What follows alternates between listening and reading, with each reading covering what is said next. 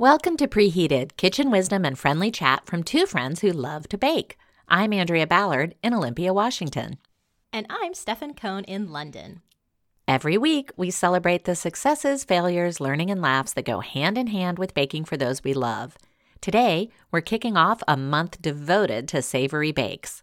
From muffins to bread pudding, we're setting up camp on the less sweet side of the kitchen for the next few weeks. And first up is a dinner muffin, just in time for our Canadian listeners' Thanksgiving celebrations. Then we'll check in on our 19 for 19 baking resolutions and see what we've still got to tackle before the end of the year. So grab yourself some coffee and get ready for some sweet talk.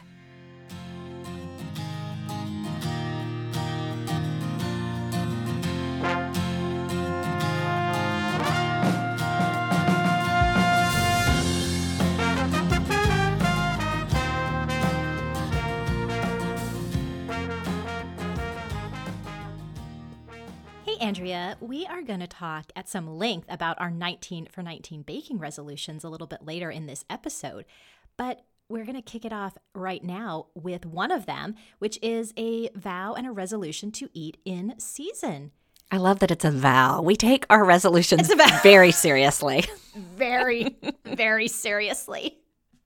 And here we go with a quick rundown of what is fresh and great right now in both the northern and the southern hemispheres. No surprise, of course, pumpkin. Yum. We've got some great recipes from our Pumpkin Palooza episodes last October, October 2018. In episodes 94 through 97, you will remember our pumpkin soft pretzel, our pumpkin chiffon pie, our pumpkin muffins, and then also the pumpkin donuts we did in episode 47 and our beloved pumpkin bundt from episode 1. Oh gosh, that was all so good. Moving on from pumpkin, of course, we have the ever sturdy workhorse, the apple, and we made some apple dumplings back in episode 46 and the tarte tatin back in episode 15. Bananas are always top of mind. Here at Preheated, we just reviewed our cocoa swirled banana bread in episode 141. And then my season two blue ribbon winner was Prince Harry's caramel banana cake, episode 77. Also, don't forget the banoffee pie from episode 111. Moving on to some cranberries, we made a beautiful and simple one layer cranberry upside down cake in episode 3. Pears are also in season, and our fresh pear pie from episode 112 is still one of my all time favorites. Me too. I actually made it last week. Did you? Oh, right in season. right in season. And then we've got some late season raspberries, and you could try those out with the berry meringue from episode 92. Yeah, that was such an intriguing and very different dessert. Mm hmm. Sweet potatoes are in season, and we loved our sweet potato pie. Patti LaBelle's sweet potato pie in episode 101. That was the very start of this third season last November. That's right. All right, moving on to the southern hemisphere, which is starting spring. And of course, there is some overlap with the northern hemisphere as well, with some apples and some of their berries. But also, we'd like to do a shout out for some mangoes. Back in episode 72, we made that coconut tapioca pudding with mango and lime. That was one of my favorites from that season. I've made that a few times since then. It is a winner. And Andrea, I've also recently read about roasting mangoes in the oven and they get kind of caramelized and are apparently really good on like vanilla ice cream or pound cake. Oh, I've never heard of doing that. I've re- heard of roasting and I've grilled peaches before, but mango sounds great. What a good idea. Yeah. Mm. And speaking of the citrus for that tapioca, lemons and limes also coming into season. So don't forget our lemon drizzle. Andrea, I know you know the episode on that one. Episode 45 Citrus Success. 45 Citrus Success. and then our lemon spinach donuts we did during Eat Your Veggies Month. That was episode 108. And our sunny lemon bars, which were so vibrant and fresh. And that was episode 71. Also, how about some kiwi? You made that beautiful golden kiwi jam back on episode 86. And I really think golden kiwis are becoming the next big trend. I've recently seen food write ups in lots of my magazines about the golden kiwi. So watch this space. Okay, I'll keep an eye out for those. And then finally, rhubarb and berries available and fresh and delicious. One thing that mixes both of those flavors was the strawberry rhubarb pie that we talked about back in episode 65. Listeners, thanks again for giving us that suggestion to bake in season. It is something that we love to do, and it was really fun to make it a resolution and make it part of our whole year of baking. So let us know what you are baking with in season this fall or spring. Drop us a line at hosts at preheatedpodcast.com. Stefan, our theme for October is simply savory, and longtime listeners will know that I am a huge savory baked good fan. mm-hmm. Almost more so than sweet sometimes. I often will pick a savory over a sweet, especially at breakfast time. And so I'm curious about this first recipe that you selected, and it's called the Smoked Gouda Dinner Muffins. The title already grabbed me. I'm super excited. But it comes from a source I had never heard of. It looks like it's from a magazine called Chatelaine. I think you might say it Chatelaine. Oh, okay. We'll have to know if it's a hard sound or a soft sound. Listeners, Canadian listeners especially, help us out there. Yeah, let us know. Because Chatelaine is a Canadian magazine okay. that I fell in love with several years ago while on holiday up in British Columbia. And I think, as some magazines have done these days, is sadly out of print but is still available online. Okay. So I saw this recipe. I was so thrilled to feature the magazine that I love. Also, it's really nice to say happy Thanksgiving to our Canadian listeners because their Thanksgiving is next week when we're going to be reviewing these. Oh, perfect. Yeah, that's a great way to help celebrate with our neighbors to the north. And finally, how much do I love a recipe that is so very specific? Smoked Gouda dinner muffins. So, lest you think these were going to be served at breakfast, brunch, or lunch, no, no, these are a dinner muffin. I love smoked Gouda as far as cheese goes. And so I was really excited by seeing that in the title as well. Is that something you're going to have any trouble finding, or is that a cheese that's common for you in London? I think that should be fairly straightforward. The Bosc pear is a really nice addition. Also, now I don't know if I can find Bosc necessarily. The one that's really popular here is called Conference. Yeah, I'm not going to worry about the variety of pear here used in this recipe. I have been using a pear here in Olympia called the Starkrimson, and it's a bright red color. It's really beautiful. Oh. I think that's what I'm going to grab if they're in season and out. And the thing that's going to be a little bit different for me, though, with the pear is that the recipe instructions say to peel and grate it. And honestly, I don't think I've ever grated a pear. You know, I don't think I've baked or cooked with a pear since we did that fresh pear pie that we were actually just talking about. Mm-hmm. I've grated apple. I've grated zucchini. Mm-hmm. I've grated carrot. Yep. Yeah, you're right. I mean, if your pear is, even if your pear is still on the firm side, it seems like that's going to be really easy. I think it'll be easy. It's just that it's different. You know, I I think that's one of the reasons I'm super excited about this recipe. I love pears and cheese. So when I put together a snack tray, that is often one of the things that I'll have on there. Yes. Of course, in that case, the pear is raw and firm. Whereas in this case, I, I think I am going to try and get one that's a little bit ripe uh, because I, I want that juiciness. I feel like that's going to be important. Yeah. Yeah, I'm just excited about having a baked good with pear and cheese in it. It sounds so good to me.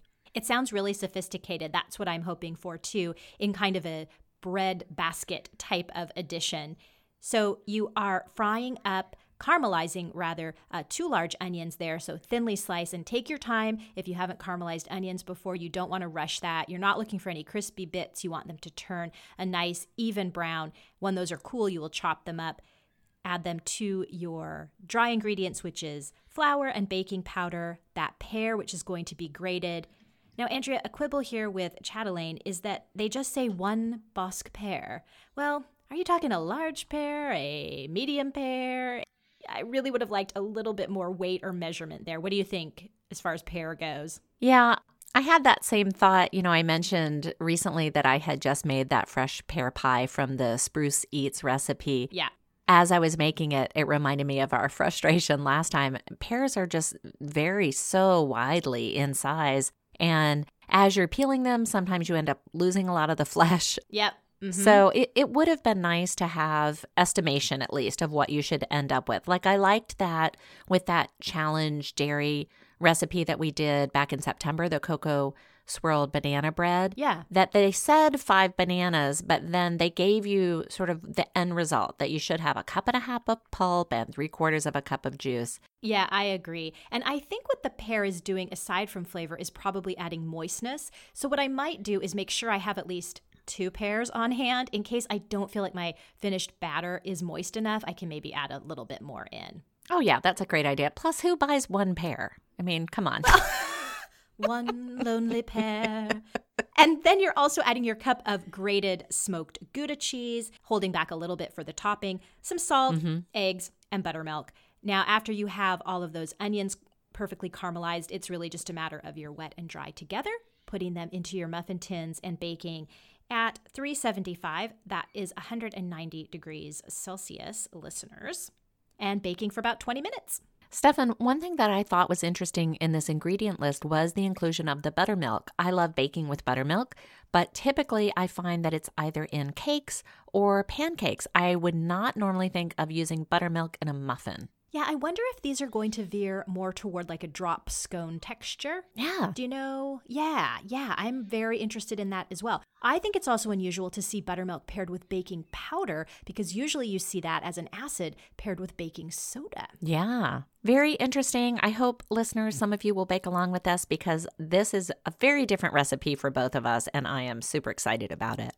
Yeah, me too. Well, remember, we'll have a link to this recipe in the show notes for this episode, which is episode 145, on our website, preheatedpodcast.com, as well as in our Facebook listeners group. Andrea, now that it's the first week of October, the end of the year, unbelievably, is fast approaching. I know.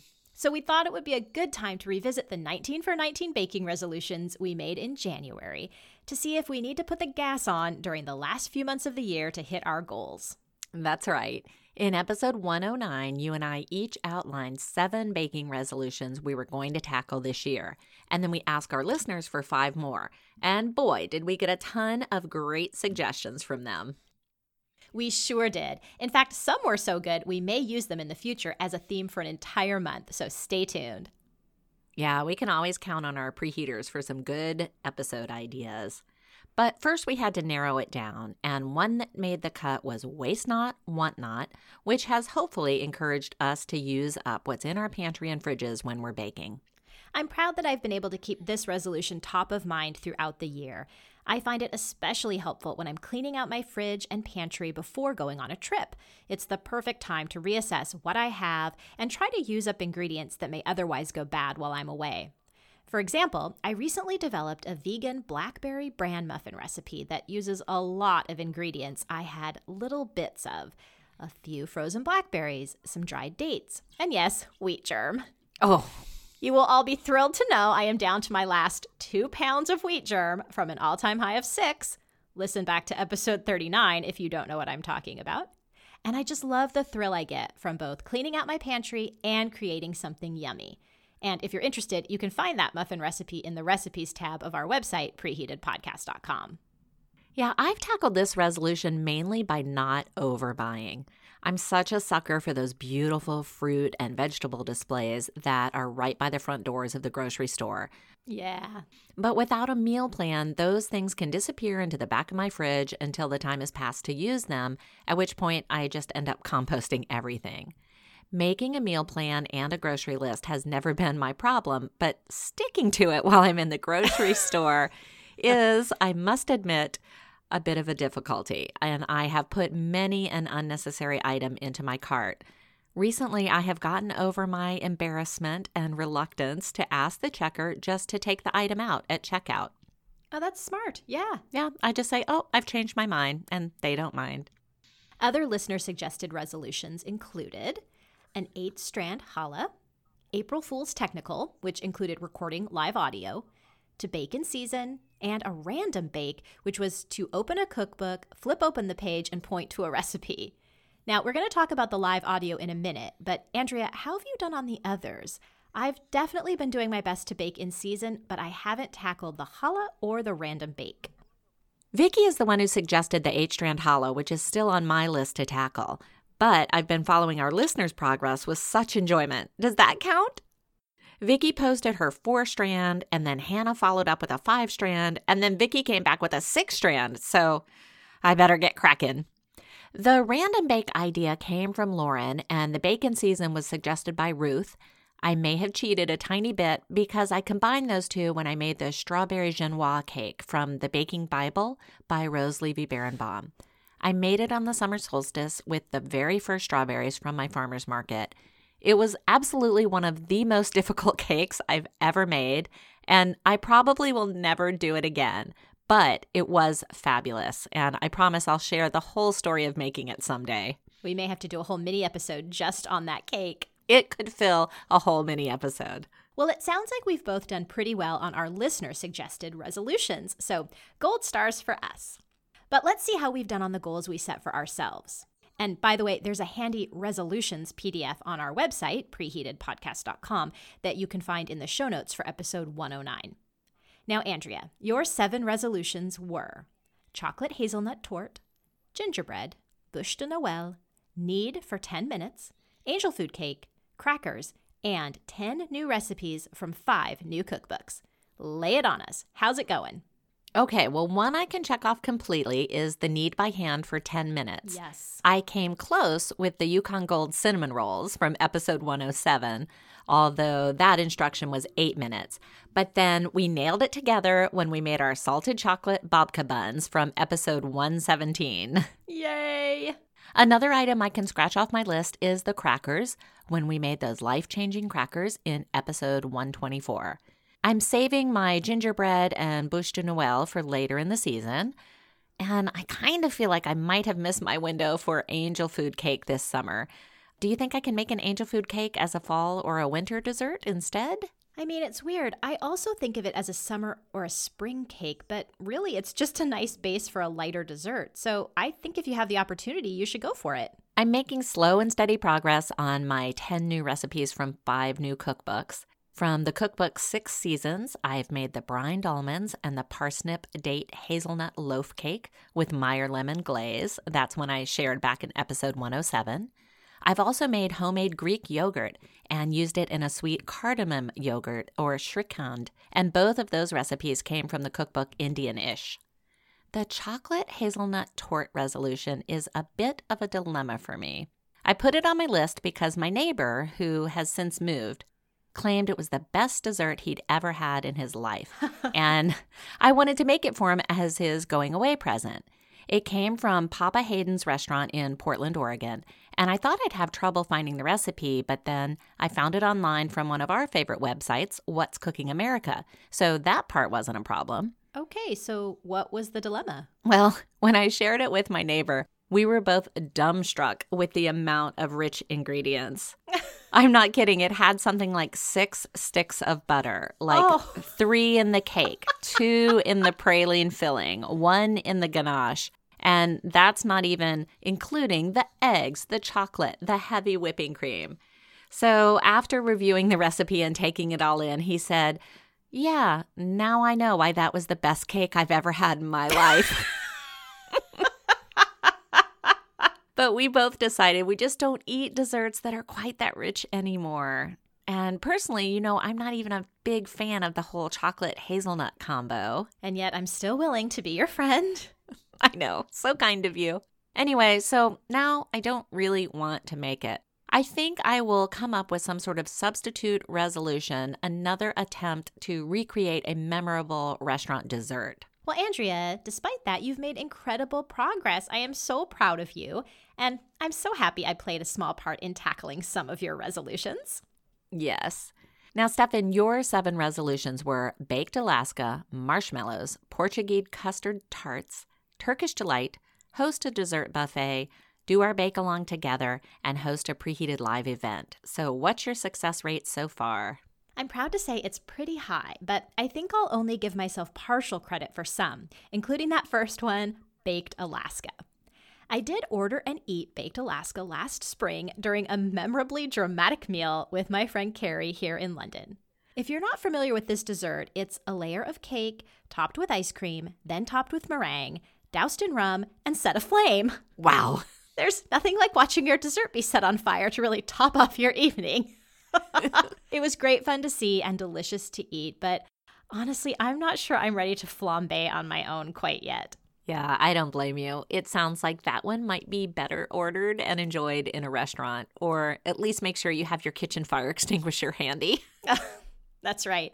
And can I just say once again how much it cracks me up that While most people start the new year with resolutions to avoid sugar or eat healthier in general, we here at Preheated choose to double down on making and eating more sweets.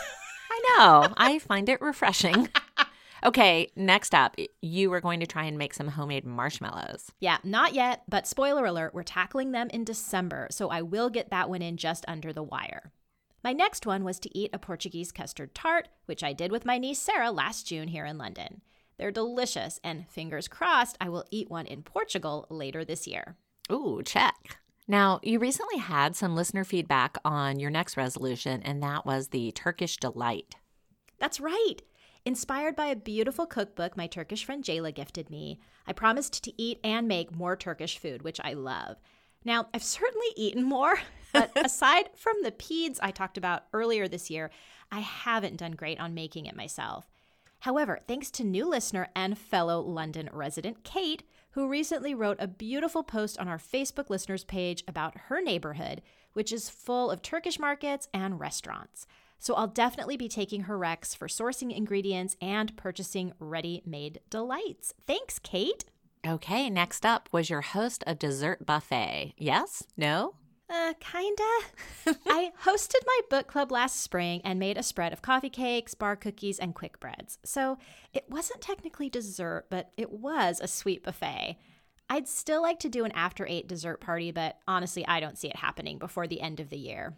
What do you say, Judge? I'm comfortable giving you at least half points on this one. Ah. The time of day doesn't really matter so much as what you served. Phew.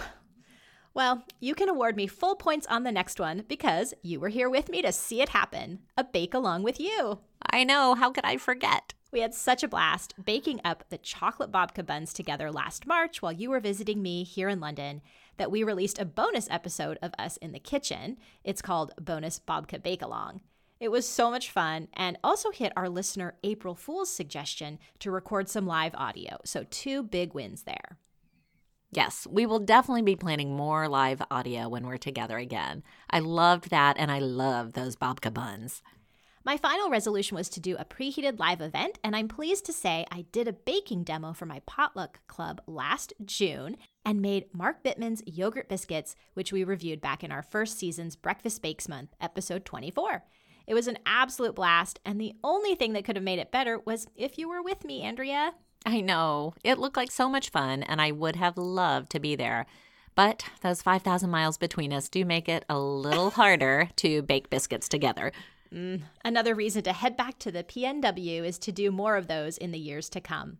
And Andrea, side note on that baking demo, I recently ran into one of the women who was there, and she told me she was so inspired, she made those biscuits three times over the summer. I loved hearing that feedback. Oh, yeah, for sure. Well, I would say we're in great shape entering the home stretch of 2019. If you've been following along with ours or your own 19 for 19 baking resolutions, we'd love to know about it. Drop us an email at host at preheatedpodcast.com or leave a post on our Facebook listeners group. And be sure to listen for our December bonus episode when we'll have a full recap of how we did in 2019, as well as some teasers about our 2420 resolutions. Well, the timer's buzzed, and we've got to get the icing onto this episode. We release new shows every Monday morning, and next week we'll find out if our Canadian muffins jazzed up our dinner tables, then introduce another savory treat that may take the prize for cutest title ever. And speaking of cute names, we'll also have the scoop on all kinds of mysterious and funny dessert names when we step into the language lab. Fool, posset, or nonsense, anyone? Thanks as always to Anne Marie Russell for supplying our theme music. Find more of her great stuff on Amazon and iTunes or annemarierussell.com. Listeners, if you'd like to get an email and a link to the full show notes every week when our episode is released, subscribe to our newsletter by visiting our website, preheatedpodcast.com. You can also find us on Facebook, Twitter, and Instagram, where we're at Preheated Pod. If you like our show, please tell a friend and subscribe, and consider ranking and reviewing us on Apple Podcasts, Google Play, Spotify, Stitcher, or wherever you download our show. Until next time, I'm Stefan Cohn in London. And I'm Andrea Ballard in Olympia, Washington. Thanks for listening, and sweet dreams.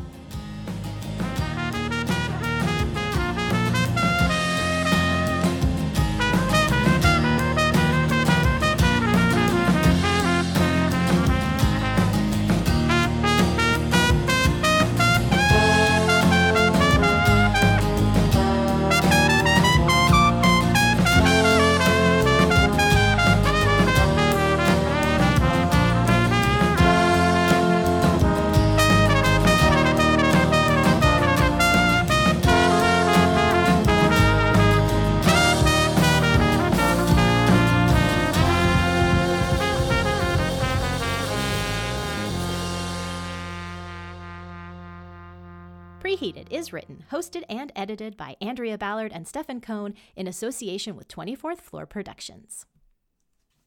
We sure did. In fact, we in fact, we got so many good suggestions that oh my gosh, Stefan, just read the text.